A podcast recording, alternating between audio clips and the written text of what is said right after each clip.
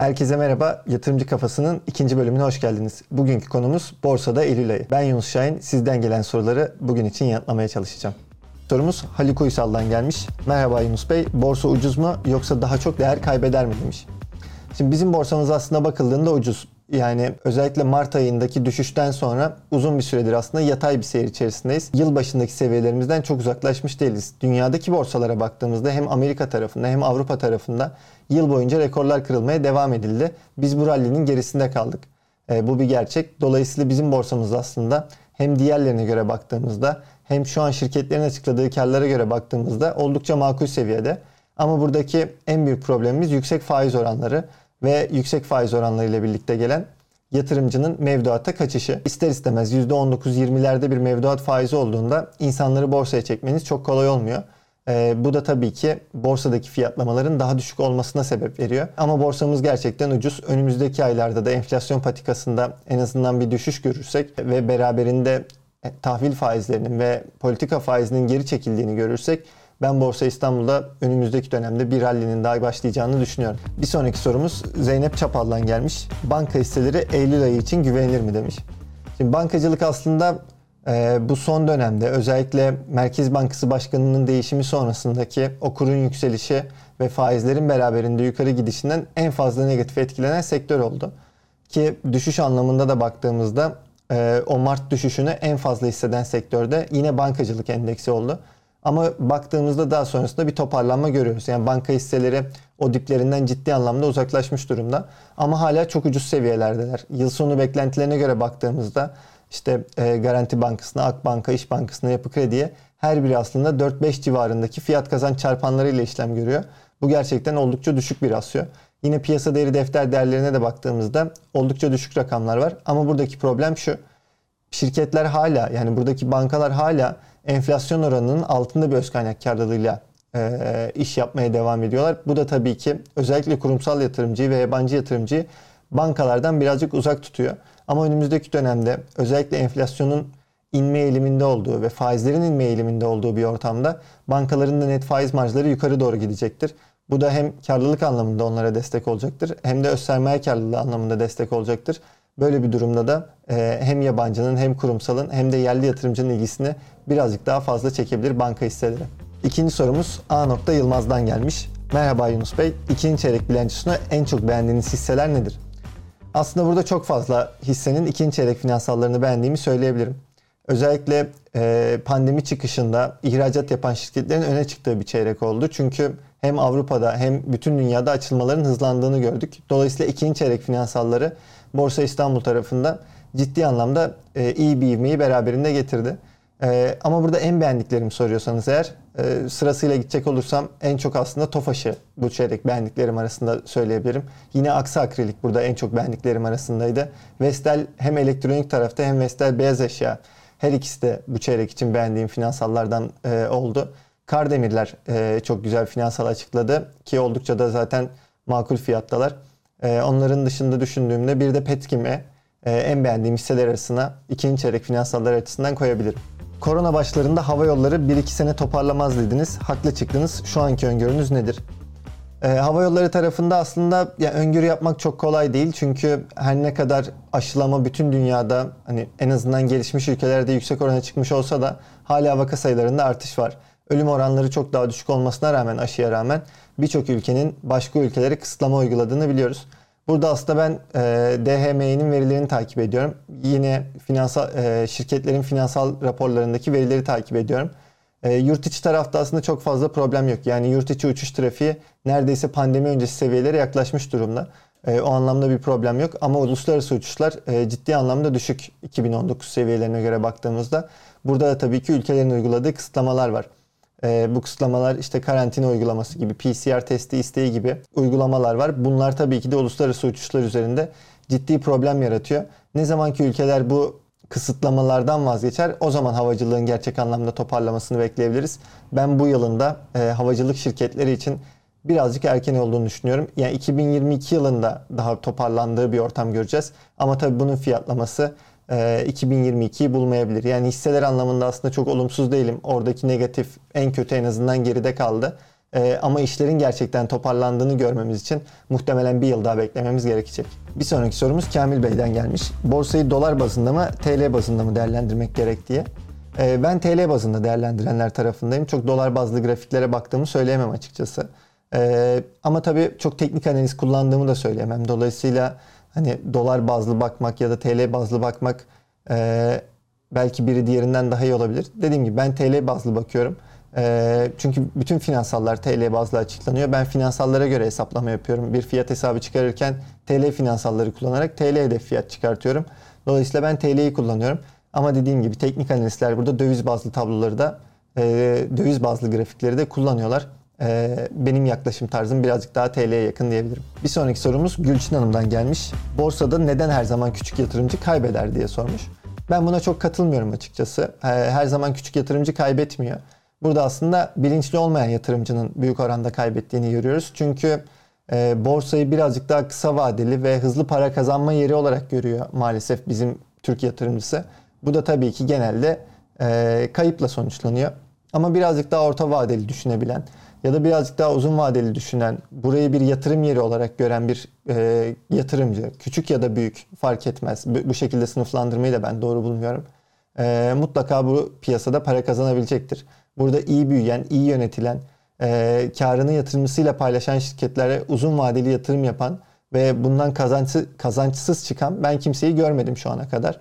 E, ama dediğim gibi kısa vadeli hareketlerle birazcık daha hızlı para kazanma hırsıyla hareket edenlerde de başarılı olanını pek göremedim. Dolayısıyla burada küçük yatırımcı, büyük yatırımcı diye ayırmak çok doğru değil. Aslında bilinçli ve bilinçsiz yatırımcı diye ayırmak e, bence daha doğru. Bilinçli olan herkesin de para kazanabileceği bir borsamız var aslında. Bir sonraki sorumuz nezaketsizden gelmiş. Temettü mü, büyüme mi diye sormuş. Aslında bu e, birazcık risk profiline göre de, e, değerlendirilmesi gereken bir şey. Çok daha uzun vadeli bir yatırımcıysanız ve e, piyasaya çok fazla vakit ayırmak istemiyorsanız temettü tabii ki burada en daha doğru olanı. Yani benim zaten e, kendi işlerim yoğun ve piyasaya çok fazla bakamam. Her gelen finansal tabloyu oturup inceleyemem diyorsanız temettü hisselerini almanız ve burada düzenli bir birikim yapmanız, gelen temettüleri yeniden hisse senedine yatırım yaparak e, değerlendirmeniz sizin için en doğrusu olacaktır. Ama ben birazcık daha proaktif olmaya hazırım. Vaktim var, bu işle uğraşabilirim. E, iyi gittiğini düşündüğüm sektörlere, iyi gittiğini düşündüğüm şirketlere yatırım yapabilirim diyorsanız büyüme tabii ki daha mantıklı. Ee, hangisi daha karlı diye soracak olursanız büyüme her zaman daha karlı. Ee, ama dediğim gibi burada karlı olduğu gibi riski de daha yüksek. Çünkü birazcık daha kısa vadeli e, işlemler yapıyorsunuz temettü yatırımcılığına göre. Tabi burada kısa vadeden kastım belki 3 aylık, 6 aylık, 1 yıllık işlemler ama temettü yatırımcıları yatırımcılığı birazcık daha e, uzun vadeli olduğu için ona göre kısa vadeli. Ee, ama büyüme tarafında dediğim gibi birazcık daha fazla zahmet vermeniz, birazcık daha fazla emek e, sarf etmeniz gerekiyor. Bana sorarsanız tabii ki büyüme ama piyasanın içinde olduğum için e, bunu söylemesi kolay. Ama dışında biri e, dışında birine tavsiye ettiğimde genelde ben de temettüyü tavsiye ediyorum. Çok daha az stresli ve çok daha az yorucu oluyor. Bir sonraki sorumuz ABD tarım dışı istihdam verisi Borsa İstanbul'u nasıl etkiler? Amerika tarafındaki verilere bağlılığımız son dönemde yeniden oluşmaya başladı. Yani biz Mart'tan sonra özellikle birkaç ay boyunca e, küresel piyasalardan ciddi anlamda uzaklaşmıştık. Onların yükselişi ya da onların düşüşüyle hareket etmiyorduk. Kendi iç dinamiklerimizle genelde risk iştahının çok düşük olduğu bir ortamda işlem görüyorduk. Ama özellikle son birkaç aydır birazcık daha toparlandığını söyleyebilirim bu durumun.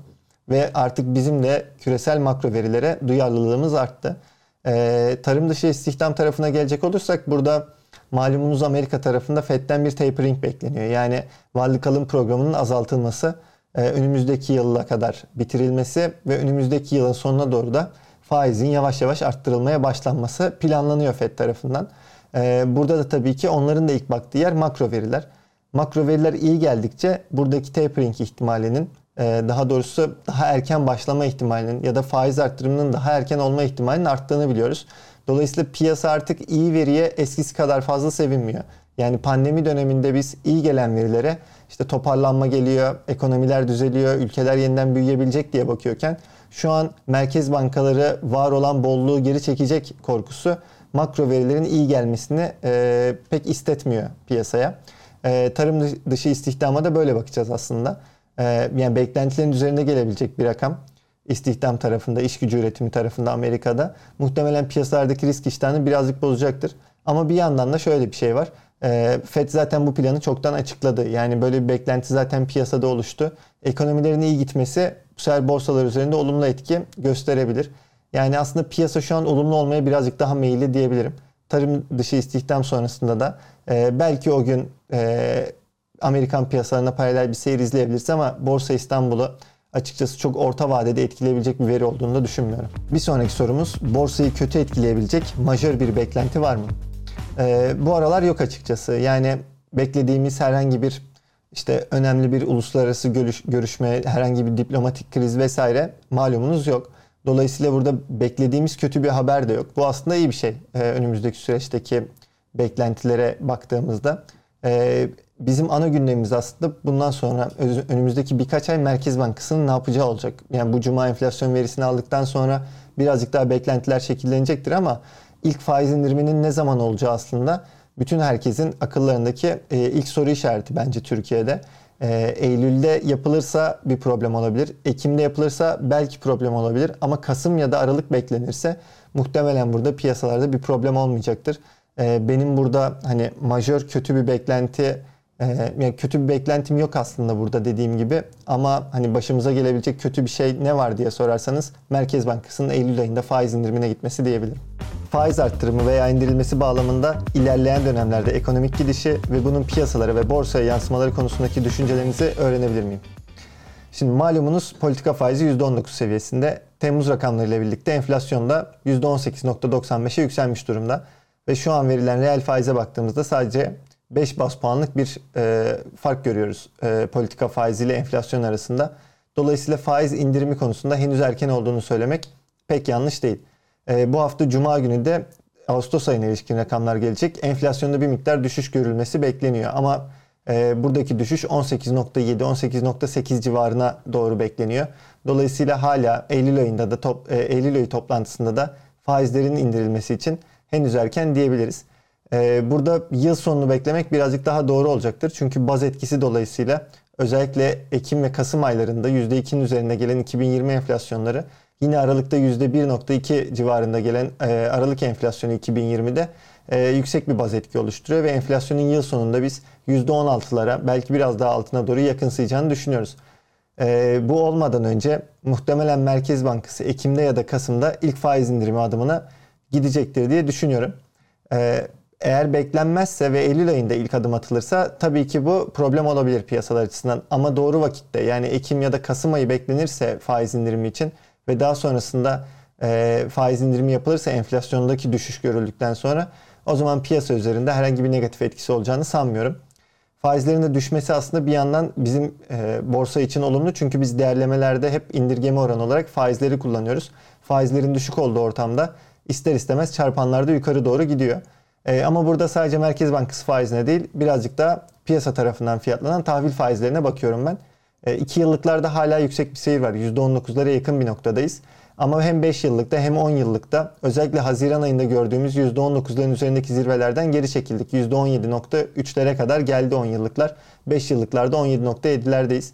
Uzun vadeli faizlerin kısa vadeli faizlerden daha düşük oluşması aslında önümüzdeki sürece ilişkin enflasyondaki düşüş beklentisini gösteriyor. Ama dediğim gibi hala bu faizlerde e, oldukça yüksek rakamlar. Ama toparlayacak olursak daha düşük bir faiz ortamı tabii ki de Borsa İstanbul'daki hisseler için daha olumlu bir ortamı beraberinde getirecektir. Bir sonraki sorumuz borsada halka arzlar neden arttı? Aslında bu bizle alakalı bir durum değil. Yine küresel bir e, etkiden bahsediyoruz. Sadece Türkiye'de değil Amerika'da da benzer şekilde halka arzlar arttı. Neden arttığı konusuna gelecek olursak yatırımcı sayısıyla alakalı bir şey aslında. Çünkü borsada halka arz olmak isteyen çok fazla şirket yıllardır var aslında. Yani bu yıl hepsi bir anda halka arz olmak istemedi. Bu şirketlerin birçoğu zaten önceden de bunu planlamıştı. Ama biz geçtiğimiz yıllarda çok başarılı halka arzlar görmedik. Başarılı halka arzdan kastım da şu. Yeterli yatırımcının katıldığı ve e, halka arz olduktan sonra şirketin iyi performans gösterdiği halka arz sayısı birazcık sınırlı kaldı. E tabi bunlar birbirini tetikliyor. İyi performans gelmeyince halka arza yatırımcı da katılmıyor. Ama pandemi süreciyle birlikte sadece Türkiye'de değil dediğim gibi bütün dünyada halka arzları olan ilginin arttığını gördük ve yeni yatırımcının borsaya geldiğini gördük. Biz Türkiye'de de işte 1 milyon civarında hesap varken 2 milyonların üzerine çıktığımız bir dönem yaşadık. 2020 başından 2021 başına kadar iki katına çıktı yatırımcı sayısı. E, yatırımcı sayısı bu kadar arttığında da halka arz olmak isteyen firmalara fırsat doğdu. Madem yatırımcı var biz de halka arz olabiliriz diye düşündüler. E, asıl sebebi bu aslında. E, tabii halka arzlar güzel getiriler sağlayınca 2020 yılında bu sefer daha fazla şirket, daha fazla insan halka arzlara başvurmaya başladı. Daha fazla yatırımcının olduğu bir ortamda da daha fazla şirket halka arz olmak istedi. Bu dediğim gibi birbirini tetikleyen bir döngü aslında. Ama ana sebebe bakacak olursak aslında yatırımcı sayısının pandemiyle birlikte artması diyebiliriz. Bir sonraki sorumuz borsa yılı nasıl kapatır? Aslında şu ana kadarki en zor soru. Çünkü öngörmesi en zor konu aslında bu. Birazcık falcılığa giriyor. Ben bu kadar kısa vadeli tahmin yapmayı çok sevmem normalde. Ee, ama içimden geçeni soracak olursanız daha pozitif tarafta olduğumu söyleyebilirim. Yani Eylül ve sonrası için daha pozitif olduğumu söyleyebilirim. Ee, bunun birkaç sebebi var aslında. Bir tanesi tabii ki e, yeniden kapanmaların gelmeyecek olmasına olan inancım. Her ne kadar yeni varyantlar çıkıyor olsa da aşılama anlamında Türkiye gerçekten e, iyi durumda şu an. Birçok il %75'lerin üzerinde ilk doz aşısına ulaşmış durumda. İkinci dozda da ciddi anlamda ilerleme kat ediliyor. Dolayısıyla yeni kapanmalar beklemiyorum. Bu da makro tarafta, yani ekonomik tarafta önümüzdeki süreçte yeniden daralma süreçlerini birazcık zorlaştırıyor. Ee, diğer tarafta faizler ve enflasyon konusu. Bugün çok konuştuk zaten Eylül ayını konuşurken. Ee, eğer önümüzdeki süreçte bize enflasyonun düştüğüne şahit olacaksak ki olmayı bekliyoruz bir aksilik olmazsa bu da beraberinde faizleri düşürecek. Faizlerin düşmesiyle değerlemeler yukarı çıkacak. O yüzden ben bundan sonraki süreç için Borsa İstanbul'da e, olumlu tarafta olduğumu söyleyebilirim en azından yıl sonuna kadar. Son sorumuz borsada şu anda en önemli destek ve direnç seviyeleri nedir? Aslında benim en zayıf olduğum yer burası. Bildiğiniz üzere ben finansal analistim ve teknik tarafla çok uğraşmıyorum aslında. Ee, ama bununla ilgili böyle bir soruyu daha önceden gördüğüm için e, Twitter'daki yanıtlarda aslında şirketteki teknik analizle uğraşan arkadaşlarıma danıştım. Ee, burada yani daha ana bir direnç arıyorsak aslında 1350'ler seviyesi tabii ki de en önemlisi. Ee, orası çünkü en son döndüğümüz yer de orası oldu. Daha öncesinde de tepki gelen bir nokta olarak hep akıllarımızda kaldı 1350'ler. Dolayısıyla ana destek aslında yani benim dip olarak kabul edebileceğim yer 1350'ler seviyesi. Ee, yukarı tarafta aslında e, 1500'ler burada önemli. Yani psikolojik olarak da önemli burası. Ee, daha önce de geçerken zorlanmıştık. Ee, yine düşerken de 1500'ler seviyesinde Borsa İstanbul ciddi şekilde e, düşmemek için çaba göstermişti oralarda. Orası hem psikolojik hem teknik anlamda önemli bir direnç seviyesi. O yüzden ben burada yani bir bant aralığı verecek olursam 1350-1500 aralığı diyebilirim.